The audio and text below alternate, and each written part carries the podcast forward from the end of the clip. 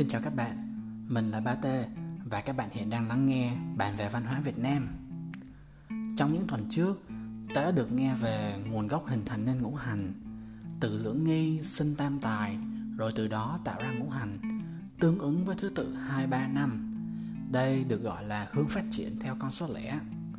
Tiếp tục, ta biết thêm về Hà Đồ. Đây là cơ sở, là cái nền móng được người xưa dựa vào để mà tạo ra những tính chất quy định của ngũ hành. Và trong tập ngày hôm nay, ta sẽ bàn về ứng dụng của ngũ hành trong đời sống văn hóa của Việt Nam. Ngũ hành theo thứ tự đúng của nó, thủy hỏa mộc kim thổ. Ta sẽ có những thứ như là màu sắc, động vật, phương hướng, hương vị tương ứng với lại mỗi hành trong đó ví dụ như là hành thủy ha thì vật chất ứng với nó sẽ là nước phương hướng theo quy định là hướng bắc. Rồi à, màu sắc đặc trưng là đen rồi con vật đại diện là rùa. Cứ với mỗi hành như vậy á, thì ta sẽ lại được một dàn những yếu tố như trên. Để rồi từ đó ta sẽ phát hiện ra nhiều đặc điểm thú vị trong đời sống văn hóa của người Việt Nam.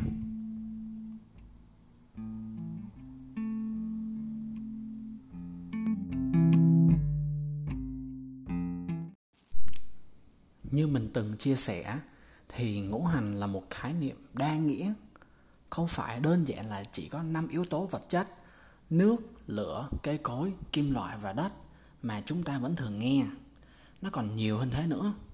Bởi vì mỗi hành là một loại vận động, cho nên chúng ta không thể nào dịch sang được tiếng Anh bởi vì họ không có khái niệm này. Thông qua hai tập trước á, thì các bạn cũng đã biết được một vài ứng dụng của ngũ hành rồi đó đó chính là những vật chất và phương hướng ứng với lại từng hành. Theo thứ tự đúng của ngũ hành thủy hỏa mộc kim thổ vật chất tương ứng sẽ là nước lửa cây cối kim loại và đất. Phương hướng đại diện cho từng hành là bắc nam đông tây và trung tâm. Và ngoài vật chất với lại phương hướng á, thì ngũ hành nó còn áp dụng vô rất là nhiều các khía cạnh khác. Ví dụ như là màu sắc con vật hương vị các mùa trong năm hay thậm chí là thế đất luôn. Hôm nay ta sẽ bàn về hai vấn đề tiêu biểu nhất là màu sắc hay còn gọi là màu biểu và con vật hay còn có tên khác là vật biểu. Đầu tiên về màu sắc. Để cho đơn giản á, thì mình sẽ liệt kê luôn năm màu rồi sau đó giải thích một lượt. Thì theo thứ tự thủy, hỏa, mộc, kim, thổ. Màu sắc tương ứng với mỗi hành sẽ là đen, đỏ, xanh, trắng và vàng. Câu hỏi đặt ra là tại sao lại là những màu này mà không phải là những màu khác?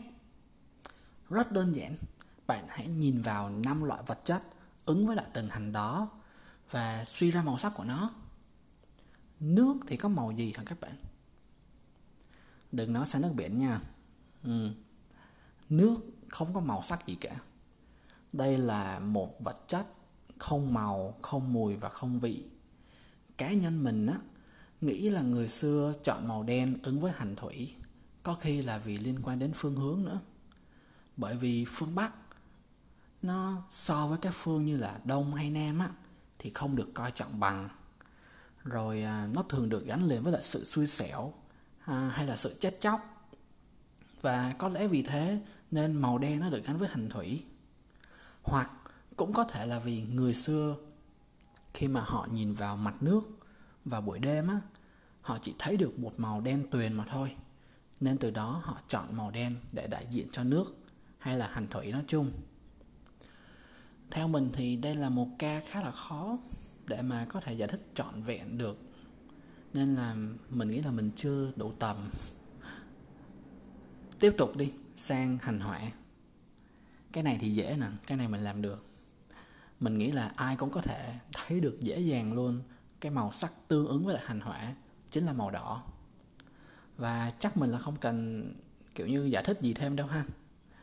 Và mặc dù lửa nó không mang chính xác một màu đỏ duy nhất, nhưng mà đó là cái màu sắc chúng ta có thể dễ dàng liên tưởng tới nhất luôn khi mà nói đến hành hỏa hay cụ thể hơn là lửa. Từ đó ta có được một cặp màu sắc âm dương đầu tiên đỏ và đen. Tiếp tục. Hành mộc vật chất đại diện cây cối. Mà cây cối tại Việt Nam á, thì chủ yếu mang màu xanh thôi đúng không? Màu xanh tươi tốt nên là chúng cũng dễ dàng cho ta thấy được màu xanh tương ứng với lại hành mộc màu trắng thì đại diện cho hành kim. Kim loại thì không hẳn có một màu sắc đặc trưng. Nó giống như nước vậy đó. Và có thể là người xưa khi mà họ đào ra được các quặng kim loại thì họ thấy được màu trắng đa số, nên đã chọn màu này làm đại diện cho hành kim. Cuối cùng, nhưng mà cực kỳ quan trọng luôn, hành thổ và cái màu sắc tương ứng với hành này chính là màu vàng bởi vì đất mang màu vàng. Tương tự như những hành trên thôi thì màu sắc á nó chỉ mang tính ước lệ tượng trưng nha các bạn. Người Việt Nam là vậy. Người Việt Nam thích ước lệ tượng trưng kiểu như cảm quan không tuyệt đối. Và bởi vì đất á, nó không hẳn là mang màu vàng nè. Có khi nó vàng nâu hay là nâu sậm. Rồi bạn lên mấy vùng tây nguyên đi thì bạn còn thấy đất đỏ nữa. Nên là màu vàng là một cái màu mà phải nói là nó kiểu như ước lệ tượng trưng thôi, và nó tương ứng với lại hành thổ. Nói tóm lại á, thì ta có năm màu sắc, ứng với lại thủy, hỏa, mộc, kim, thổ. Và đó là đen, đỏ, xanh, trắng và vàng. Trong năm màu này á, thì ta có hai cặp âm dương. Cặp đầu tiên, như mình đề cập hồi nãy, nó cũng dễ thấy nhất luôn đó chính là đen và đỏ đại diện cho hành thủy và hỏa. Cặp thứ hai thì nó khó thấy hơn một tí xanh và trắng đại diện cho hành mộc và kim. Còn bây giờ ta sẽ nói về vật biểu. Các con vật tương ứng với lại từng hành. Và một điều thú vị á, là ba trong số 5 con vật sắp được liệt kê có mối quan hệ mật thiết với lại vùng phương Nam sông nước của chúng ta. Nhưng trước hết, à, hãy cùng lướt qua năm con vật tiêu biểu đó trước đi. À, chúng chính là rùa, chim, rồng, hổ và con người. Lần lượt tương ứng với lại năm hành thủy hỏa mộc kim thổ. Vật biểu đại diện cho phương nam. Không con nào khác là loài chim. Đây là loài vật mà luôn tìm đến phương nam ấm áp để mà tránh rét người việt xưa cũng thường dùng lông chim để mà trang trí hay là hóa trang. Rồi chúng ta, thậm chí là tự xưng là dòng dõi họ hồng bàng. Mà hồng bàng á, nó chính là một loài chim đó mấy bạn. Nó là một con sếu rất là lớn. Và vì sự quan trọng của loài chim trong văn hóa mà chúng được khắc lên chống đồng đông dương với số lượng rất là nhiều tiếp đến là vật biểu của phương đông con rồng. Chắc là ai trong chúng ta cũng đều biết rồng không phải là một con vật có thật. Nó chỉ là tưởng tượng mà nên. Nhưng mà ít người biết được rằng con rồng nó được người xưa lấy cảm hứng từ loài rắn và cá sấu để mà sáng tạo nên. Rồng của người việt nam á, là sự kết hợp giữa rắn và cá sấu với cái thân thể dài ngoằn đặc trưng của loài rắn và cái đầu đáng sợ của con cá sấu nhưng thú vị một chỗ là con rồng việt nam nó rất là hiền luôn nha mấy bạn đây là phiên bản kết hợp của hai loài có thể nói là đáng sợ nhất Việt Nam. Nhưng mà người dân chúng ta với lối sống trọng tình cảm, kiểu như đặc trưng của gốc nông nghiệp luôn á, nên chúng ta đã biến con rồng trở thành một biểu tượng của sự hiền lành mặc dù nó được tạo thành từ rắn và cá sấu. Ngoài tính cách trọng tình cảm ra thì bạn cũng có thể bắt được, bắt gặp được dễ dàng cái tính cách tổng hợp của người Việt trong loài rồng. Có con vật nào mà sống ở dưới nước nhưng mà vẫn có thể bay được lên trời giống như con rồng không vậy rồi sống ở dưới nước nhưng mà khi tấn công thì lại phun ra lửa. Sự tổng hợp giữa trời và đất giữa nước và lửa hiện diện rõ ràng trong phiên bản rồng của người Việt Nam. Và con rồng nó chỉ trở nên hung ác khi mà nó bay sang Trung Quốc hay là phương Tây thôi. Với bộ óc tư duy phân tích thì họ hẳn đã suy nghĩ theo kiểu như thế này, mình tưởng tượng. Nếu như bay được lên trời thì chắc chắn con vật đó phải có cánh, nên đã thêm vào đôi cánh cho con rồng để cho nó có thể bay lên được. Con rồng của người Việt Nam á không có cánh nha mấy bạn nó kiểu con rắn á, cực kỳ linh hoạt linh hoạt tới mức mà không cần có cánh vẫn bay lên trời được nãy mình có nói là ba trong số năm vật biểu có liên kết với lại phương Nam đúng không?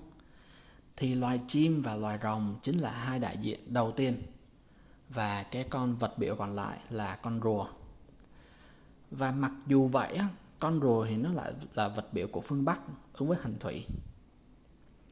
Con hổ là vật biểu đại diện của phương Tây.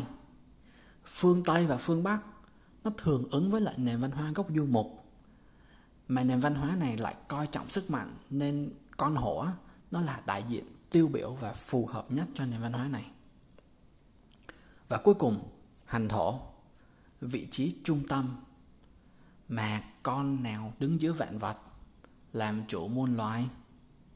Con người chứ còn ai nữa. Đứng ở trung tâm để mà còn cai quản bốn phương. Một điều thú vị á, là khi mà xã hội loài người xuất hiện vua, mà vua được xem là trung tâm của xã hội, cai trị loài người nên vì thế vua đã giành lấy màu vàng trung tâm của hành thổ làm của riêng cho mình. Nên vua nó mặc áo long bào màu vàng đó các bạn.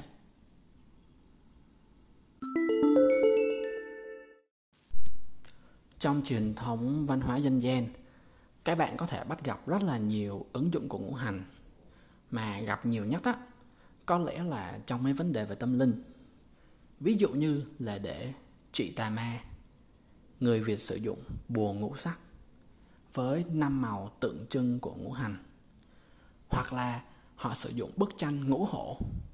Và đây cũng chính là hình nền mà mình sử dụng trong tập ngày hôm nay bức tranh ngũ hổ của họa sĩ lê anh tuấn bức tranh này mô phỏng năm con hổ với năm màu sắc ngũ hành đen đỏ xanh trắng vàng nằm ở năm phương tương ứng Bắc, Nam, Đông, Tây và Trung Tâm.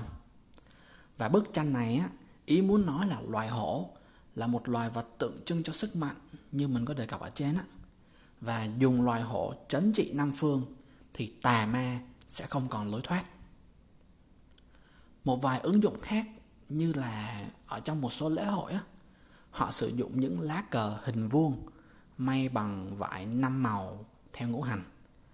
Rồi ví dụ như trong ẩm thực người Việt chúng ta rất là coi trọng cái vấn đề ăn uống mà phải hài hòa âm dương nên là việc áp dụng ngũ hành vào đồ ăn thức uống á, là một chuyện đương nhiên năm hương vị tương ứng với ngũ hành á, là mặn đắng chua cay ngọt và món ăn nào mà hội tụ đủ năm hương vị này á, thì được xem là quân bình âm dương ở cái mức cao nhất.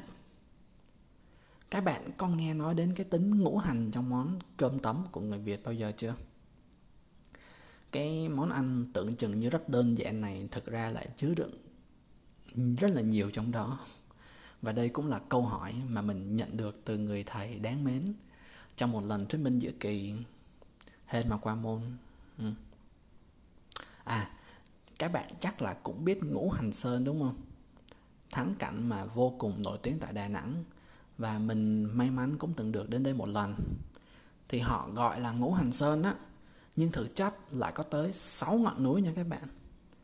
Và vì người Việt thích số lẻ hơn số chẵn với lại để cho nó đúng với ngũ hành á, nên họ đã giảm bớt đi một đơn vị trong tên gọi tạo thành ngũ hành sơn một điều cực kỳ đáng chú ý trong ứng dụng dân gian của ngũ hành á, là ngoài vị trí trung tâm là một cái vị trí mà vô cùng đặc biệt với lại người Việt Nam thì có hai phương mà người Việt chúng ta ưu tiên hơn cả. Đó chính là phương Nam và phương Đông. Chúng ta không có thích phương Bắc với phương Tây một tí nào luôn á. Đây cũng là hai phương mà gắn liền với lại nền văn hóa gốc du mục. Thì cụ thể về cái sự thiên vị này trong truyền thuyết trong truyền thuyết Nam Tào Bắc Đẩu thì thần Nam Tào giữ sổ sinh ở phương Nam và thần Bắc Đẩu giữ sổ tử ở phương Bắc. Thì đây là một sự phân biệt đầu tiên với lại phương Bắc rồi đó. Tiếp tục nha. Trong khi màu đỏ của phương Nam á, tượng trưng cho sự hạnh phúc giàu sang tiền tài rồi được sử dụng rất là phổ biến trong những dịp lễ tết rồi màu xanh của phương đông tượng trưng cho sự sống vĩnh cửu sự đâm chồi nảy lộc của cây cối. Thì màu đen của phương bắc và màu trắng của phương tây á, lại tượng trưng cho cái chết. Và đây cũng là hai màu mà được sử dụng rất là nhiều trong uh, tang lễ rồi mặc để tang quần áo các thứ. Đám tang của vua Lê Thánh Tông á năm 1497 à, quy định là quan trong vòng 100 ngày thì mặc đồ màu trắng đến chầu rồi ngoài 100 ngày á thì mặc đồ đen đến chầu chỉ dùng đúng hai màu đen trắng thôi. Ở một vài làng quê hay là một số vùng của đồng bào thiểu số á, như là ở Tây Nguyên chẳng hạn đi thì phía tây của khu rừng được xem là nơi ở của ma quỷ. Và vì thế là họ chọn phía tây để mà họ xây nghĩa địa. Nhà mồ Tây Nguyên cũng là được xây trong cái khu vực phía tây đó, đó. Uhm, hay là người chăm đi họ có định nghĩa rất là rõ ràng về phương hướng như sau phía bắc là nơi của người chết tức nghĩa địa phía nam là của người sống phía tây là của ma quỷ và phía đông là nơi ở của thánh thần và từ đó nó ảnh hưởng đến cách mà người Việt Nam chúng ta xây dựng nhà cửa. Chúng ta chỉ thích xây nhà theo hướng đông nam hoặc là hướng nam mà thôi. Lý do chính là vì ngũ hành như trên. Nhưng mà thực ra nếu xét theo vị trí địa lý rồi thời tiết khí hậu của Việt Nam thì làm nhà theo hướng nam á lại mang thêm một cái nghĩa khá là logic luôn. Uhm, hướng bắc nè với lại hướng đông bắc đi thường có cái gió mùa đông bắc tràn về mỗi năm đúng không rồi gây rét đậm rét hại cho miền bắc đó rồi hướng tây nè hướng tây thì có gió lào cái loại gió mà cực kỳ nóng bức luôn. Thổi về uh, phía bắc trung bộ đúng. Mà người dân còn gọi là gió nóng á. Rồi hướng đông nha. Hướng đông của việt nam á giáp biển đông. Mà biển đông thì năm nào cũng có bão tràn vô việt nam chúng ta hết á. Suy ra hướng nam là cái hướng tốt nhất để mà bạn xây nhà tại việt nam mình vẫn thường suy nghĩ là kiểu xây nhà hướng nam nó giống như là một điều mê tín thông thường. Nhưng mà sau khi mà biết được cái điều kiện khí hậu rồi vị trí địa lý của nước ta thì mới thấy quả là người xưa lường trước được mọi chuyện luôn và một cái ưu điểm khác khi mà bạn xây nhà hướng nam đó, đó chính là bạn né được ánh sáng mặt trời chiếu trực tiếp vào nhà. Đó là khi mà mặt trời mọc vào từ phía đông buổi sáng rồi mặt trời lặn ở phía tây buổi chiều. Từ đó bạn giảm bớt được nhiệt cho ngôi nhà nè rồi tạo được không gian thoáng mát mà không cần phải làm gì nhiều cả. Và cái điều này hình như nó chỉ áp dụng được cho khu vực từ Bắc Trung Bộ rồi miền Bắc trở ra thôi nha. Còn ở miền Nam á, thì chỉ có đúng hai mùa duy nhất thôi mùa nóng và mùa nóng hơn.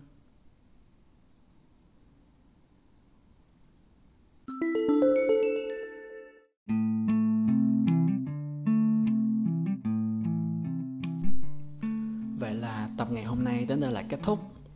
Hy vọng là sau tập ngày hôm nay á, thì các bạn sẽ nhận ra được rất là nhiều điều thú vị xung quanh cuộc sống của chúng ta. Cụ thể là sự hiện diện không ngừng của ngũ hành Từ màu sắc, hương vị của món ăn cho đến con vật hay là thậm chí là cái thế đất. Thì kết thúc tập ngày hôm nay tương ứng với việc là đã có 3 tập liên tiếp có chủ đề liên quan đến ngũ hành rồi. Và có thể là một số bạn sẽ cảm thấy hơi ngán nên có lẽ là trong tập tiếp theo mình sẽ thay đổi không khí một tí. À, thay vì tiếp tục đào sâu vô ngũ hành thì ta sẽ chuyển hướng sang tìm hiểu về các vị thần trong tự nhiên đi. Xem coi là người việt chúng ta thờ các vị thần tự nhiên như là mây mưa sấm chớp như thế nào. Mà dù có đi loanh quanh luẩn quẩn cỡ nào đi chăng nữa thì chúng ta cũng phải quay về chủ đề ngũ hành thôi các bạn. Mấy bạn không có thoát khỏi nó được đâu cảm ơn các bạn rất là nhiều vì đã lắng nghe bàn về văn hóa việt nam. Mình là ba t hẹn gặp lại các bạn trong hai tuần nữa nhé bye bye.